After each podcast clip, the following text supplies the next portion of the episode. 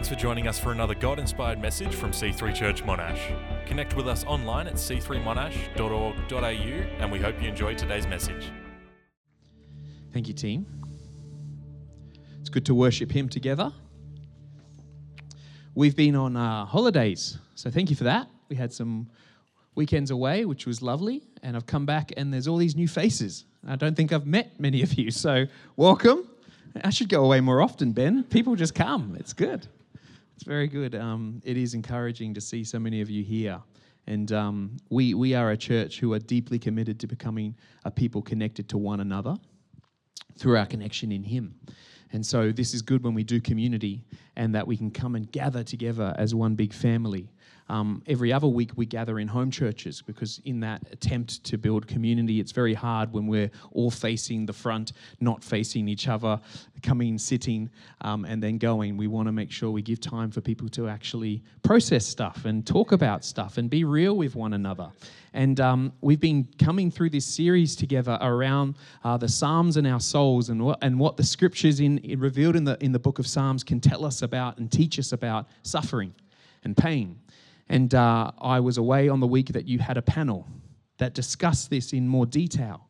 And I just want to thank those panelists for how open and honest and vulnerable they were. And I also want to just thank you, church, for asking questions and not leaving them hanging, which is always awkward, number one. But it actually means that we're actually getting to the core of this stuff. And this is good news. Particularly as your senior pastor, because we pray quite often that the mission we feel God's put in our heart, which is very, very simple, that we would take it incredibly seriously, that we truly would become a people connected to Him and to one another, and that we would grow to be more like Him so that we may reach others with His love, and to be able to grow to be more like Him and to be able to be connected in genuine community. You got to be vulnerable. And the very fact that in a room of this size, people were willing to put their hand up and ask a question says, we're going somewhere. Yes. I don't know if you can see it, but I'm excited. Are you excited? Good, yes, good. Someone is. I know. I'm still learning the difference between Sydney and Canberra excitement. I'm joking. You're all wonderful, passionate people. Aren't you? Yes. That's good. That's good. And I'm not when I fish a little bit for that, I'm not trying to manufacture something here or create a sense of hype because we're uncomfortable with silence. I'm genuinely excited, and I want you to start to see that what we're trying to achieve here is happening. Listen, I've been a part of movements and still a part of a movement that believes for 1 million worshipers. That's on the heart of our senior pastor, Phil Pringle. I'm telling you, there will come a day where that will be a reality. When Pastor Phil is such a visionary and has such a heart for the future of the movement and God working through this movement of C3, it will happen. As passionate as he is about that, I'm as passionate about seeing this being a community to grow to be more like him. And it's happening. And so I want to encourage you, keep going. If you're not a part of a home church, please either come to this home church that we run here every week or join a home church that meets somewhere else and get into community, because God is doing something in us as a community to transform us to become more like Him. And so that when we come together, the reason our worship is just we can have two people on stage. We don't have to have all the glam and hype and anything. And God just comes is because you're hungry. The more you have an appetite for Him, the more you'll have an appetite for Him. And then the more you'll have an appetite for Him. And He will just keep coming because He is an unending source of love. So if you just keep pulling out, He'll just keep providing.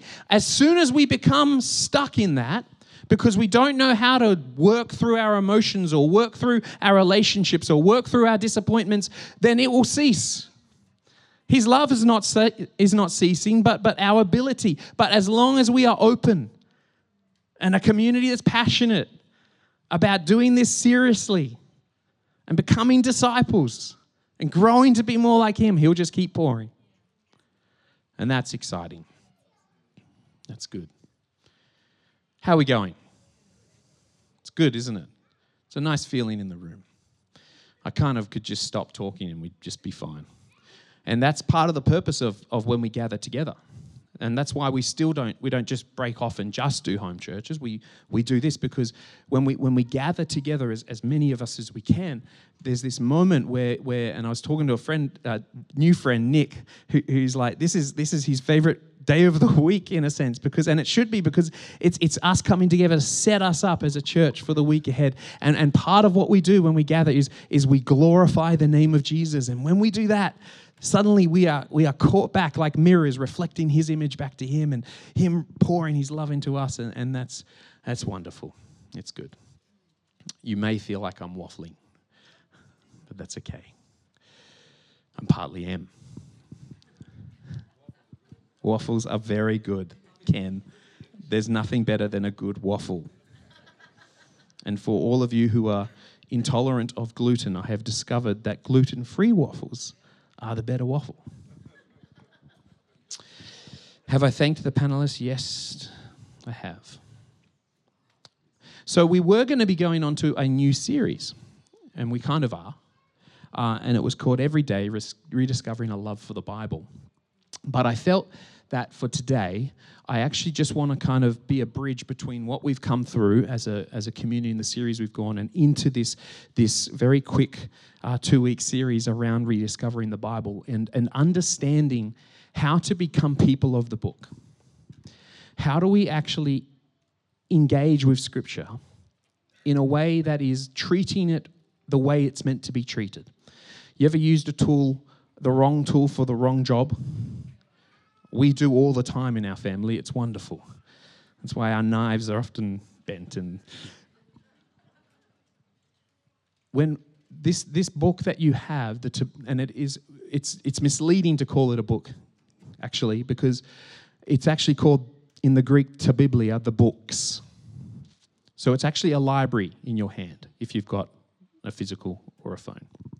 And there are many, many books that tell one unifying story, and therefore become one unifying revelation of our divine Heavenly Father, his incredible Son, our Lord Jesus, and the Holy Spirit. And that in their community, working with us as his people, he is working out his purpose and plan, which is called the plan and purpose of the kingdom. And so when we pick up the Bible and we read the Bible, it's incredibly important that we bring it within its context. And we have to be coming and being scriptural in the way that we deal with things. If we want to be people that hear from God and work through life, and particularly the challenges of life, like suffering, then we need to have a really good understanding of how God wants us to journey through those things. And if we're only living by one text that we pull out of context and stand on that text, not realizing the full picture, you will be very disappointed, because you will formulate a theology that is not correct. And therefore, you will build in your life. You think you're building it on the rock, but you're not. You're building it on part of the rock. But when you bring it back into its full context and study the Scriptures and understand the Scriptures and know how to apply the Scriptures and how to be led by the Spirit in revealing and illuminating what God wants to say to you in the current context, then you can build your life on something firm. So every time we come around the Word, as much as possible, we want to remind you that we are not taking these random texts and just preaching a thought or a philosophy. We are bringing it within the whole narrative of Scripture and trying to be caught up and go along with what God is doing in and through us. So next week we have Katie Houdain. Who remembers Katie?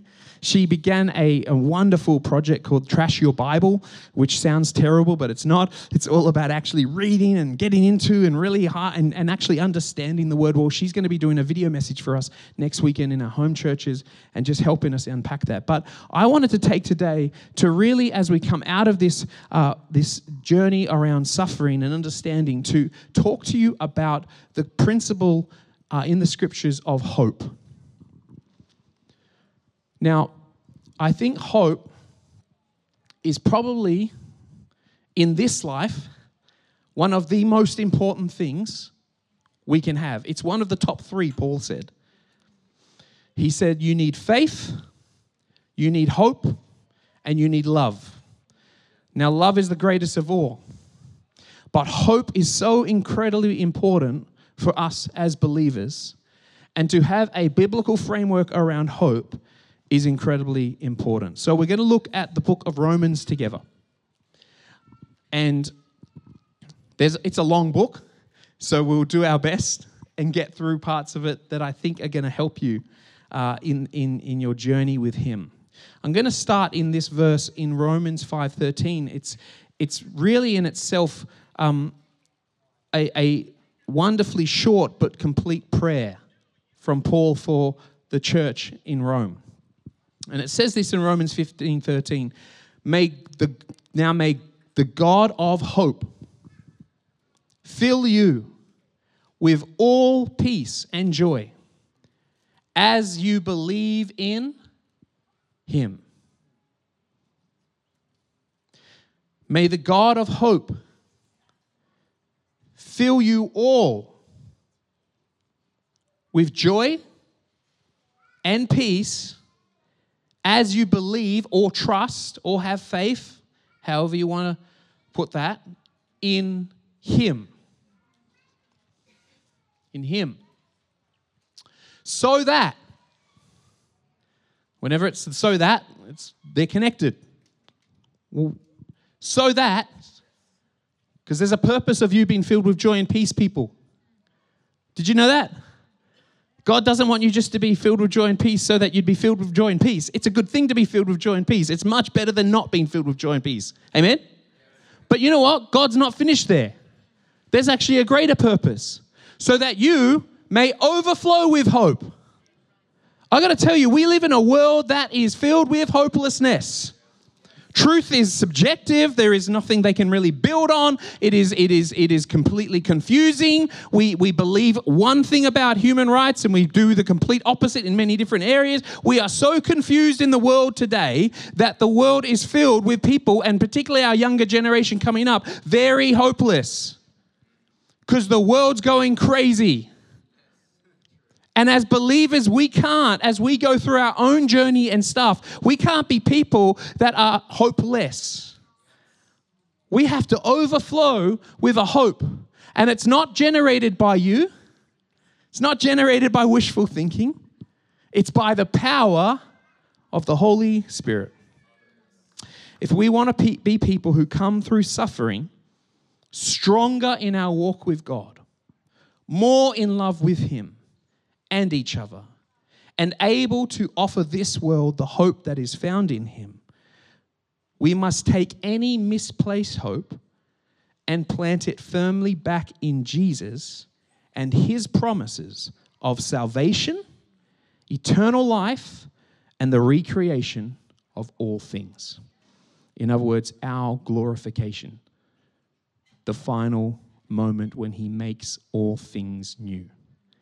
That is what we put our hope in. This is what we firmly put our hope in. We put our hope in him and his promise for us.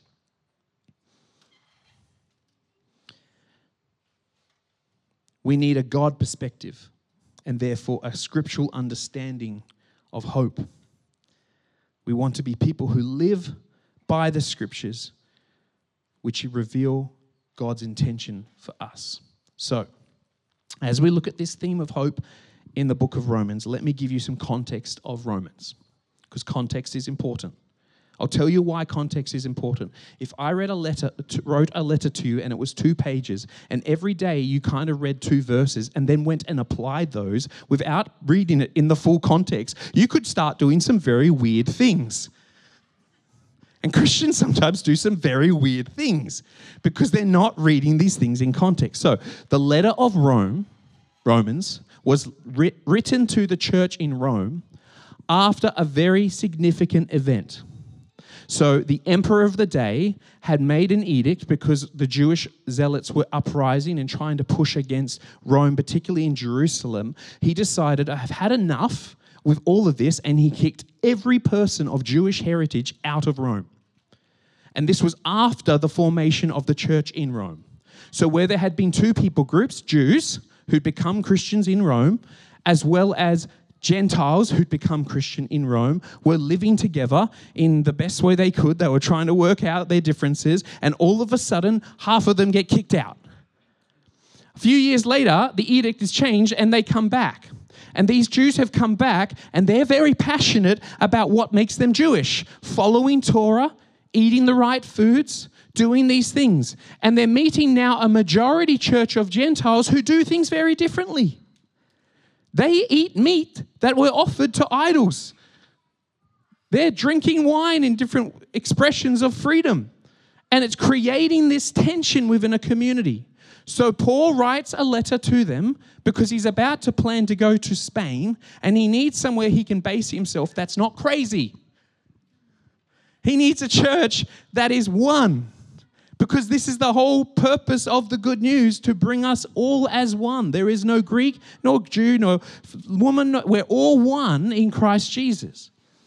So this is the purpose. This is the context of the letter. And in this, we see that Paul is, in bringing them together, these two groups that he defines as the strong and the weak, in bringing these groups together, he begins to show them that what actually will bring them together and what will actually bring our lives together whenever there's this separation and disunity between what we are feeling and believing and experience. The thing that brings us together is when we take all the things we thought we had our hope in and put it firmly back in the one person of Jesus Christ. So Romans 5:1-5 says, "Therefore, since we've been declared righteous by faith, we have peace with God through our Lord Jesus Christ. We've also obtained access through him by faith into this glory, grace in which we stand. And we rejoice in the hope of the glory of God," meaning when Christ returns and renews and makes all things new. "And not only that, but we also rejoice in our afflictions, because we know that afflictions produces endurance. Endurance produces proven character, and proven character produces hope. This hope will not disappoint us." There is a hope that will disappoint you. It's a hope in the wrong thing, because hope deferred makes the heart sick. But when you put your hope in the right thing, it becomes a hope that cannot be disappointed. It becomes a hope that actually gets stronger through the trials and sufferings we go through. It's a hope that actually becomes something that firms us up in this life. This hope will not disappoint us because God's love has been poured out in our hearts, again, through the Holy Spirit who was given to us. Okay, have you ever watched a field of sunflowers? Yes? Well, okay, maybe not watched. Maybe you're not like me. Have you ever just noticed a field of sunflowers? Okay, or a field of flowers. Okay, good. Does anyone here talk to trees? No? I'm the only one? Ah, good. Someone who's crazy like me. It's good. Sunflowers are amazing. They will follow the direction of the sun.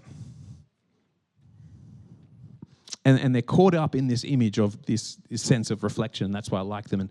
And I sometimes feel like when Jesus is talking about the parable of the seed, he's thinking of sunflowers, but that's just my thoughts.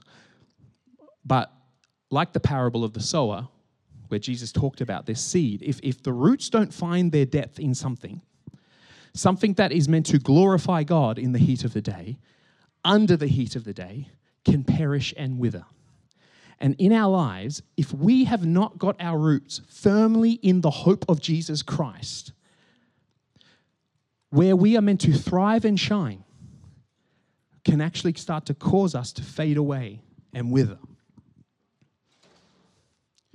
What we put our hope in matters to whether under trial we will keep flourishing and be people of joy and peace. So Paul knows that what will bring this community together as one and cause them to be fully matured, transformed, new creations, not following the ways or the thinking of the flesh, but the Spirit, is when they take their misplaced hope and they center it in the one and only Lord Jesus. So again, back to this passage, Romans 15:13. Now may the God of hope fill you with all joy and peace as you believe in him, so that you'll overflow with the hope by the power of the Spirit. Paul's imperative to this community who have put their hopes in the wrong things. The Jews had put their hope in Torah and what made them Jewish and their history and their legacy. The Gentiles were putting their hope in their freedom and what they could express and the fact that they were Roman citizens and that made them better than anyone else. He's like, guys, none of that means anything. You've been trusting in the wrong thing. You need to put your trust back in the one thing, and then you'll overflow with hope. And for us today in our context, whatever you've put your hope in that is not Jesus, it needs to come back into the person of Jesus. And this can be sneaky, because we need to know, are we trusting in him or in some of the things we thought he promised? Is my hope in the Creator or the created? Is it in this life or the eternal life? Am I striving, believing, and hoping for healing and health? And if I have nothing but that, God has somehow failed? Or have I got a heavenly perspective that this life is like that, but an eternal life in him is where you will experience full healing? Does that mean we don't believe for healing? Absolutely not. We should pray for healing. And sometimes we see the healing come through because we live in a world that we see the kingdom coming through, but it's not yet, not fully. So we see beauty at times. We see God break through in these wonderful moments in our lives, and we rejoice in these seasons, but then there is a season where the reality of this world can come on us. And so if our hope is in only healing and only health in this life, you'll be disappointed. Jesus comes to a situation where a good friend of his has died, Lazarus. And this sister comes to Jesus and said, "Oh man, if you had been here, you'd have answered my hope. But he's dead." And he said, "Mary, he'll be resurrected." She said, "I know, Lord. He'll be resurrected at the resurrection." And Jesus stops her and he says, "I am the resurrection and the life." Now, the reality about this story is Lazarus is miraculously raised from the dead. Amazing. But guess what? Not a few years later, we don't know how long, Lazarus died. How do I know? He's not here.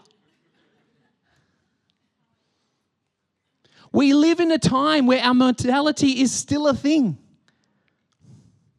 And so if our hope is in health and wholeness in this life only, and we lose perspective of the glorious promise of eternal life in him, you will be disappointed. So is your hope in this life or the eternal life?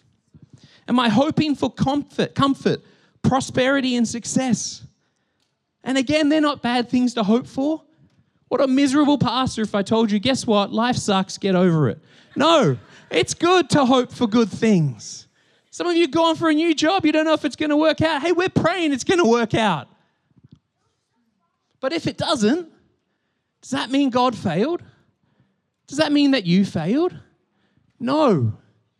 So if you don't want to crumble in that moment and become ineffective in our absolute calling and mission to be people who overflow with hope, we need a greater perspective on what we're hoping in. So like Paul, we need to learn to be content in all seasons, with and without. And the context of that scripture is where we get the text that's often misquoted, that then we can do all things or all seasons through Christ who strengthens me. I got to tell you, some of you are blessed financially right now. Praise God. You will be wonderfully a blessing to the many people around you, and you can be sowers of the good work. If you lose it, you'll be okay, because you're in Christ and you're in community, and you will get through this. If our hope is in the right thing, we can get through this. Is my hope in this world or the kingdom not of this world?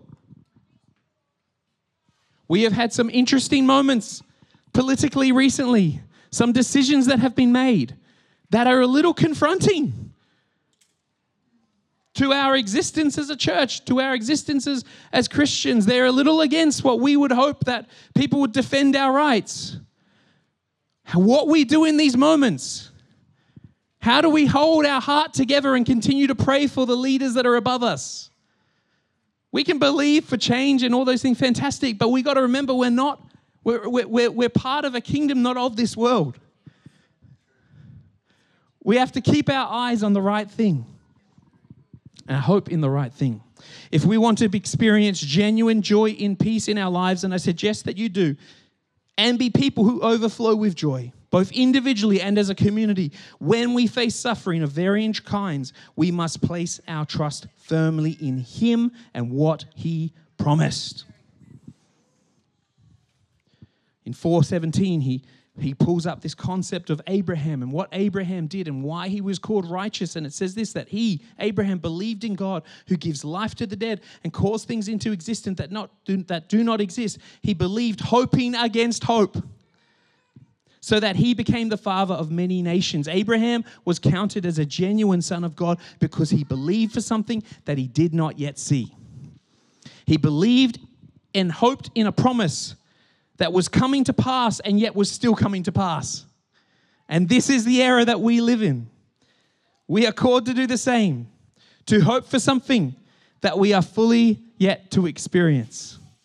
But if we grasp onto this hope for our full redemption in Him and put our trust in Him, He will carry us through all things. So in my final few minutes together, are you ready for a lot of scripture?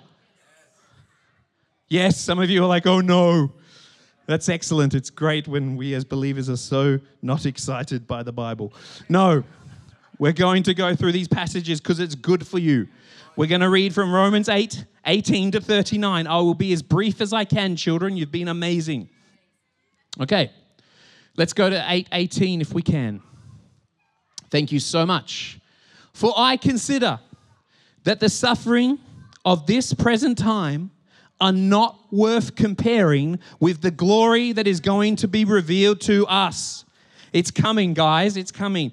For the creation eagerly awaits with anticipation for God's sons and daughters to be revealed. For the creation was subjected to futility, not willingly, but because of Him who subjected it, in the hope. What is that talking about? It is talking about a creation that is literally groaning, a world that is feeling this anticipation because it's there and this is happening for a hope that is coming. It's all part of God's plan. Say, it's all part of the plan. Don't you love telling your children it's all part of the plan, even though it's not all part of the plan? You're just like, yeah, it's all part of the plan, kids. It's all good. In the hope that the creation will also be set free from the bondage of corruption into the glorious freedom of God's children. This is saying that even creation is in a space of hoping. That will be realized when Christ returns and all things are made new. And then verse 22 says, for we know that the whole creation has been groaning together with labor pains until now. And not only that, but we ourselves who have the Spirit as the first fruits, we also groan within ourselves. Ever had a good groan to God? If you haven't, I suggest you do. One of the things I'd hoped we'd capture out of Psalms, and I hope you did, is they're very real. It's okay for you to tell God you're very cross with the situation. It's okay for you to get extremely frustrated and upset. Better that than you to deny your emotions and feelings and eventually end up denying God because it just all seems fake and not real. Just be real. Be a believer who can go through stuff and actually go through pain and realize that life is not all wonderful, that there is pain in this world. And then realize that in that, what you're actually doing is very godly. You're doing what Jesus said would happen. You're groaning. That's what you're meant to be doing, because you're agreeing that there is something still happening in this world, that God is still fulfilling something in your life. We eagerly await for the adoption, the redemption of our bodies. Now, in this hope we were saved, yet that hope that is seen is not hope. Sorry, let me say that again. Yet hope that is seen is not hope, because who hopes for what he sees? But if we hope For what we do not yet see, we eagerly await for it with patience. We are hoping for something we are yet to fully see. And in this wrestle, it's going to require a hoping and a patience, a long suffering sometimes. My wife and I have experienced this in our own lives, but we're experiencing it presently with our own parents, where we see things are not as they should be. And it can, and sometimes the pain and suffering we go through can be short or quick or sudden, like a death in the family, and it's very real. And that's very hard to journey through, isn't it? I find sometimes the longer suffering is harder. When you're hoping, but things aren't getting better. I went away for some time, and while I was away, or just before, my dear dad, who's a beautiful man of God, but struggles significantly with his mental health, was put back into hospital. And I had to come back through on my way back and see him, and I was very anxious. And it's not because I didn't want to see my dad. It's not because I don't love my dad. It's because I'm reminded again when I see him that there's things we're still hoping for. There's pains that are still real. And all of us have this at different varying degrees in different times. We need to know how to hope with patience. We need to know how to keep loving and trusting Jesus in these moments. How to keep being kind and not become bitter. How to keep fighting the fight of faith and believing in Him and what He has promised when He puts all things together. That we would be a people that keep hoping. Verse 26, in the same way, the Spirit also joins to help in our weaknesses. Amen. Because we do not know what to pray for as we should, but the Spirit Himself intercedes for us with these unspoken groanings. I'll go to verse 28. We know that all things, therefore, work together for good, for those who love God, those who are called according to His purposes. For those He foreknew, He predestined to be conformed to the image of His Son. Verse 30, and those He predestined, He also called. And those He called, He has made right or justified. And those He has justified, He has glorified. Paul's using this interesting way of the language where he's talking about something in the present because it's a present reality, but it's yet to be revealed. We're not yet glorified, but we are. We're holding on to the moment. And what we see here again is a process of hope being revealed in our lives as we have this biblical perspective of suffering, as we continue on the journey and we realize that these things on the journey, they build upon each other, and the suffering that we thought was just going to end in suffering is actually building towards this great hope. So we need to be biblical in our approach, but we also need, again, to hear what the Spirit is saying in these moments, who's interceding on our behalf, who's speaking to us. And if we want to hear from the Spirit in the moments where we are most hopeless, we have to be present and we have to be listening. Now, I don't know if anyone else is like me. I feel like I have to reveal a lot of my stuff to you, but that's okay. But I don't do that well sometimes. When things get really hard, I start to avoid the feelings. And I start filling my life with noise. And it's often very good, godly noise. I start listening to podcasts on this theologian or this thing or this funny thing that's happening. But we can fill our life with noise, can't we? And sometimes we stop and realize the reason we're filling our life with noise is because we don't want to have to deal with the feeling of disappointment, that feeling of pain, that feeling of suffering. But if, like me, who is a slow learner but a learner nonetheless, you stop, you repent, you change your mind, you say, God, I'm ready to give you more time again, more space to speak. He will speak to you. He will. He'll talk to you. This scripture came alive in my heart just recently because I gave God time to talk to me about my disappointment with what was happening and what was going on for my family. And the Spirit will lead us then into these moments where we engage with Him again and He begins to talk to us. So, are we ready? Home stretch. Who's ready? Someone's ready for lunch and to get out of here, so let's do it. What then are we to say about these things? Summary. What should we say? If God is for us, who can be against us? He did not even spare His own Son, but offered Him up for us. How will He not also with Him grant us everything? Who can bring an accusation against God's elect? God is the one who justifies. Who is the one who condemns? Christ Jesus is the one who died, but even more has been raised. He also is at the right hand of God and intercedes for us. Who can separate us from the love of Christ? Can affliction or anguish or persecution or famine or nakedness or danger of sword? As it is written, because of you we are being put to death all day long. We are counted as sheep to be slaughtered. Very strange. That's a weird thought, Paul. You were really winning us over with this kind of, it was moving, it had moment, and then you talk about this. No, everyone say wrong perspective. Paul's calling some people out. They thought because they're going through persecution and suffering, see God, because of you, we're being slaughtered. Wrong perspective.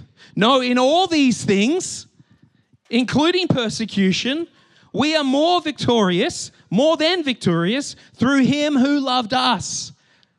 You guys are in the midst of pain, some of you, and you think it's because you're doing something wrong.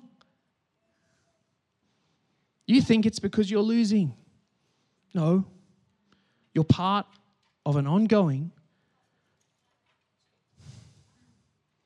battle that has been won and is being won. And in that moment, you can either see yourself as a sheep being slaughtered.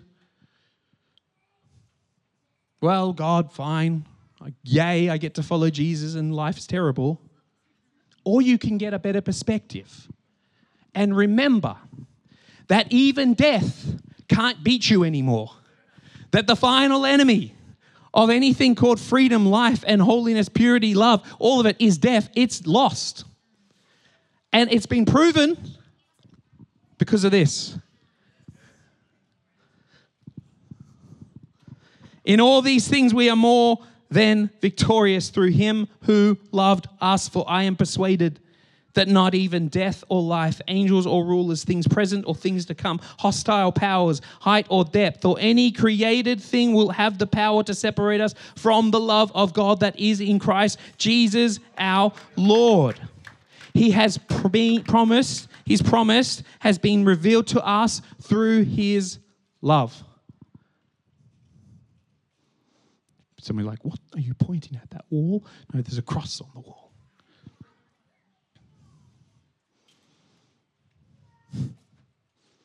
His life was not taken from Him, friends. I was reading the Gospel of John again this morning. Man, they come to take Him. They say, we're looking for Jesus, the Nazarene. He goes, I am He, and they all fall over.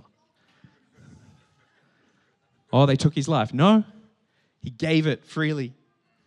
And in that moment, destroyed the final enemy, the thing called death, that would have kept you separated from God. And now through Christ, you have an eternal hope. A hope not in all things being good all the time,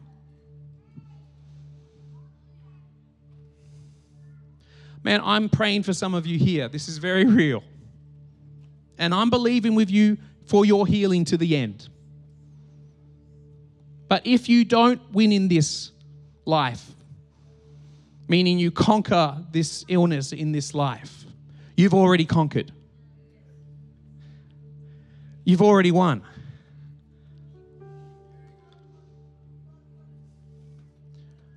Because He won for you. And anyone who puts their hope in Him is already on this winning team. I'm praying for some of you I know who have significant challenges with mental health, and you wish with everything in your heart that you wouldn't wake up sometimes sad and feeling this hopelessness and you don't know where it comes from. And I'm believing with you, like I'm believing for myself for healing in this life, but it might not happen in this life, friends. But it does not mean that you failed or God failed you. And if we stop putting our hope in the things that are created and start putting our hope back on the thing who is creator, and we stop believing in this life sometimes and just and stop fighting so hard and let go and trust him, I promise you, you will encounter a peace and a joy.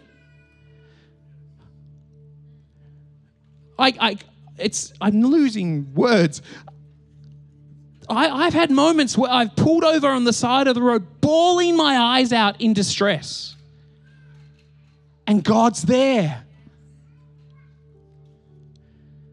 And I'm not a sadist, but sometimes I miss those moments because there's a God in the valley who, if you would take your eyes off what you really think you need or want and put it back on him, he will fill you with a peace and joy. And it will be because just so you can have peace and joy, but it'll be more than that. It will be so that you may overflow with hope, so that we may be salt and light in this world of darkness, so that we can actually live for a purpose, so that you can go to work. And even though everyone else says you should not even have gotten up this morning, you come with this thing in your heart that overflows. It's by the power of his Holy Spirit pouring out the reality of his love.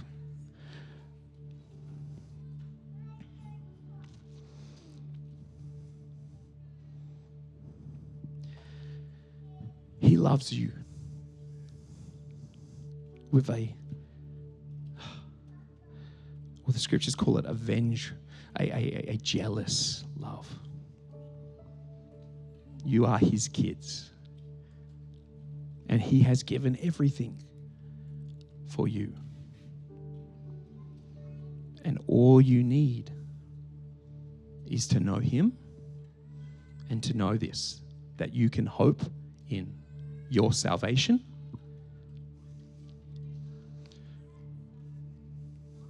your reconciliation with him, and that one day he will make all things new. That's what he's promised. Everything else, it's awesome. When it's good, it's good. When it's terrible, it's terrible. But don't put your hope in those moments. Put your hope in him. Just stand with me for a moment if you would.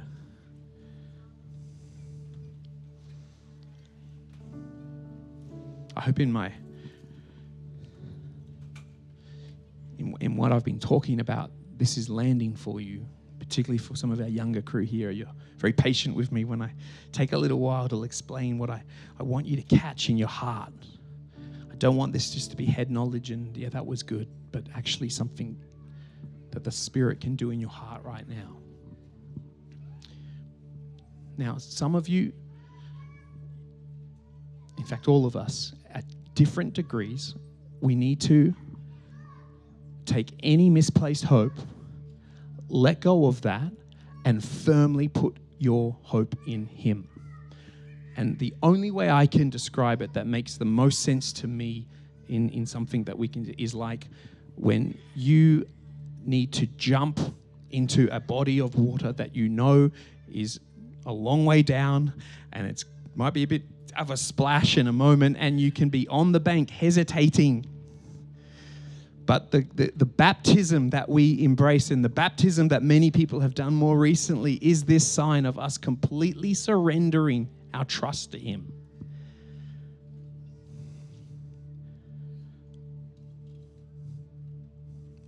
So whatever you want to pray, I want you to close your eyes and tell God you're going to trust him. Thanks for listening to today's message. If you have any prayer needs, email prayer@c3monash.org.au or connect with us online.